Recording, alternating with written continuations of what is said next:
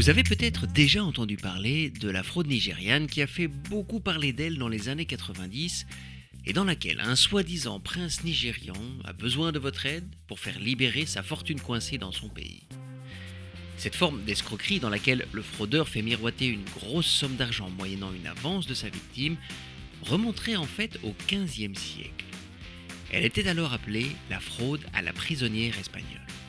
On la retrouve ensuite sous la forme du prisonnier espagnol au XVIIe siècle, des lettres de Jérusalem au XVIIIe et au XIXe, et puis de la fameuse fraude nigériane au XXe siècle, avant que l'expansion d'Internet ne donne un vrai coup de fouet à cette forme d'escroquerie.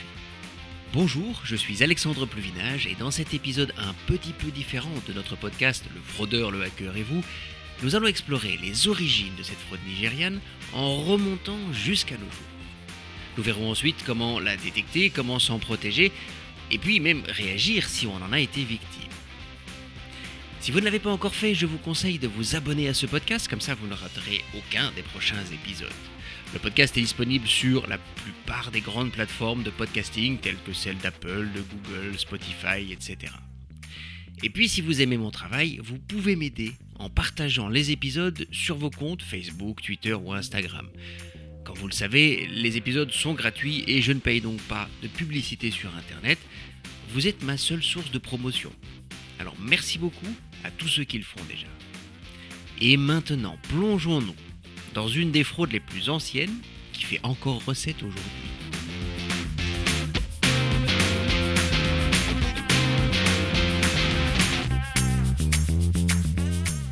Prisonnière espagnole est, comme je le disais en introduction, la première forme de cette fraude dont on retrouve une trace dans l'histoire. Je dois aussi avouer que si plusieurs sources coexistent sur cette fraude, leur fiabilité peut être mise en doute, d'autant plus que je n'ai trouvé aucune victime officielle de cette escroquerie. Mais ça n'est pas non plus très étonnant à cette époque, surtout si personne ne s'est plaint d'avoir été le dindon de la farce. Elle aurait donc existé au XVe siècle, sous la forme de lettres envoyées à des seigneurs célibataires, leur annonçant qu'une très jolie et riche princesse espagnole, dont ils n'avaient évidemment jamais entendu parler, avait été enlevée. Et si le seigneur qui a reçu la lettre acceptait de la faire libérer en payant la rançon, eh bien elle accepterait de l'épouser pour le remercier. C'est un peu tiré par les cheveux, mais n'oublions pas qu'à cette époque, les mariages étaient arrangés par les familles. Mais comme je le disais, je n'ai pas trouvé de traces attestant qu'il y ait eu de victimes de cette fraude à cette époque, mais si certains sont tombés dans le piège, hmm, ils n'ont certainement tout fait pour que cela ne se sache pas. Au XVIIe siècle, la prisonnière espagnole devient le prisonnier espagnol, avec une toute nouvelle version de l'histoire. Cette fois-ci, la lettre est envoyée par une personne emprisonnée sur le territoire espagnol, d'où le nom de la fraude d'ailleurs, et qui a connaissance de l'emplacement d'un trésor qu'il sera très heureux de partager avec la personne qui lui enverra l'argent nécessaire à soudoyer ses geôliers afin qu'il puisse s'échapper. Là encore, il n'y a pas vraiment de mention de victime de l'escroquerie.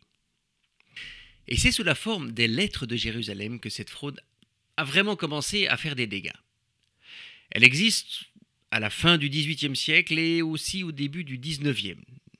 Et le plus incroyable dans cette fraude, était que ces auteurs étaient déjà derrière les barreaux. C'est donc à partir de plusieurs prisons parisiennes, dont celle de Bicêtre, que cette fraude a été lancée. Le nom de Lettres de Jérusalem vient d'ailleurs de la rue de Jérusalem qui longeait la prison de Bicêtre. Les lettres manuscrites étaient toutes formées sur le même modèle. Le valet d'un noble pourchassé par des révolutionnaires français a caché l'argent et les bijoux de ses anciens maîtres lorsqu'ils ont été attrapés mais il est aujourd'hui enfermé en prison. Seulement voilà, sa condition de santé n'est pas très bonne aujourd'hui et donc il est prêt à révéler l'emplacement de sa cachette, mais pour cela il faut avancer l'argent nécessaire pour récupérer la malle dans laquelle il a caché le plan montrant l'endroit où le trésor a été enfoui. Cette fraude-là a été rendue célèbre par Eugène François Vidocq, assez connu ancien bagnard devenu chef de la Sûreté nationale en France, dans son livre intitulé Voleur, paru en 1836. Il y mentionne les nombreuses fois où les sommes d'argent envoyées par les victimes de cette fraude sont entrées dans les prisons. Étonnant quand même.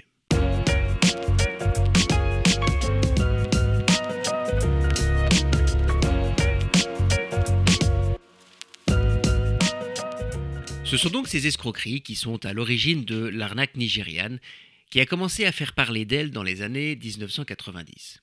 Et vous allez voir, l'histoire n'est pas vraiment différente de ce que nous venons d'évoquer. Ici donc, un prince nigérian qui, à la suite d'une crise politique dans son pays, ne peut hériter de la fortune colossale de son défunt père et ancien roi du dit pays, cherche de l'aide pour récupérer ce qu'il estime lui être dû. Mais pour cela, il a besoin que quelqu'un l'aide en avançant les sommes nécessaires afin de graisser la patte d'un employé de la banque dans laquelle sont gardés les millions. Si cette forme de l'escroquerie est malheureusement devenue un classique aujourd'hui, eh bien c'est parce que Internet a permis de multiplier les envois de messages et par conséquent le nombre de victimes dans le monde entier. Tellement d'ailleurs que c'est sous la pression internationale que le Nigeria a été forcé d'ajouter cette fraude dans son code pénal dans le fameux article 419. Et c'est d'ailleurs pour cela que l'on parle aujourd'hui de la fraude 419.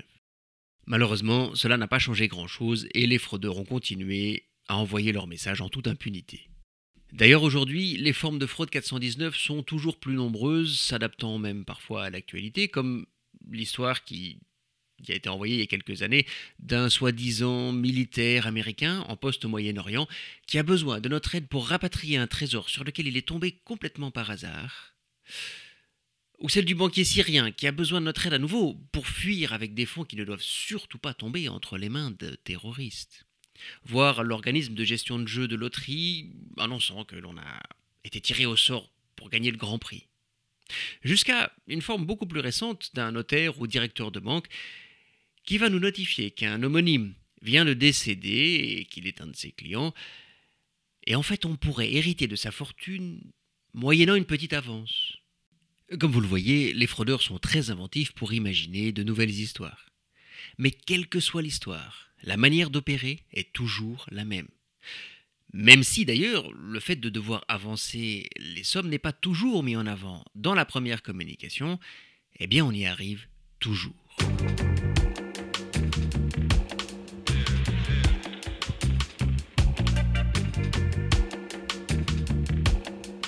Les signes permettant de repérer cette fraude sont assez simples, et je suis certain que vous les avez déjà identifiés au travers de toutes les histoires que nous venons d'évoquer.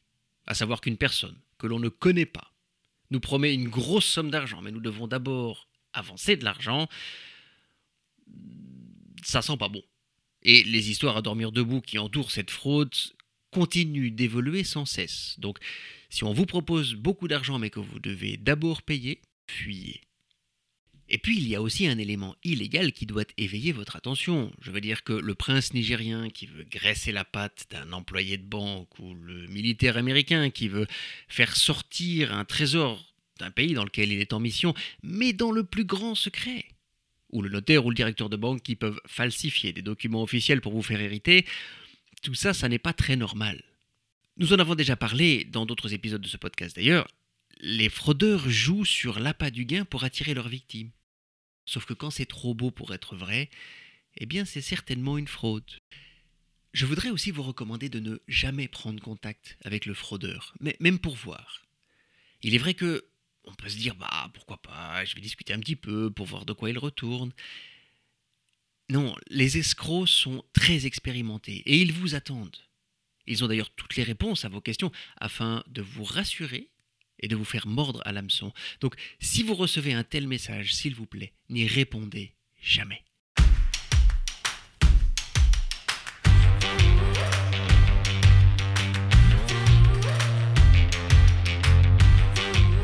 En revanche, je ne saurais trop vous recommander d'alerter les autorités. La plupart des pays ont aujourd'hui mis en place un site internet ou une adresse email permettant de rapporter une tentative de fraude. Vous pouvez aussi publiez le message sur vos médias sociaux afin d'alerter vos connaissances. Bien évidemment en enlevant tous les éléments à caractère personnel comme votre adresse email, etc. Si vous vous rendez compte que vous êtes en train de discuter avec un fraudeur, coupez tout de suite la communication. Bloquez son email adresse, son numéro de téléphone au cas où, par exemple, il vous aurait emmené sur une messagerie instantanée comme WhatsApp. Et surtout, ne lui dites rien. Disparaissez simplement. Et pour finir, si malheureusement vous avez mordu à l'abson et que vous avez transféré des fonds, contactez immédiatement votre banque. Pour être honnête, il y a très peu de chances qu'ils puissent récupérer l'argent transféré, mais on ne sait jamais. Et puis, allez porter plainte à la police. D'autres se sont certainement déjà fait avoir, et tous les éléments qui peuvent permettre de localiser les escrocs sont importants.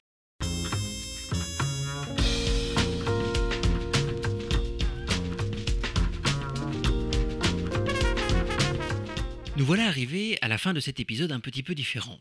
Ce n'est pas tous les jours que l'on peut s'intéresser à une fraude qui remonte au XVe siècle et qui a toujours lieu aujourd'hui. D'ailleurs, si vous avez écouté l'épisode précédent de ce podcast sur la fraude sur les sites de rencontres, vous aurez d'ailleurs remarqué qu'elle n'est pas très éloignée de la fraude 419, puisque là aussi, le fraudeur va demander de lui prêter de l'argent qu'il remboursera ensuite. Sauf que, bon, pour ce faire, dans ce cas-là, l'escroc va jouer avec les sentiments de sa victime pendant une période relativement longue.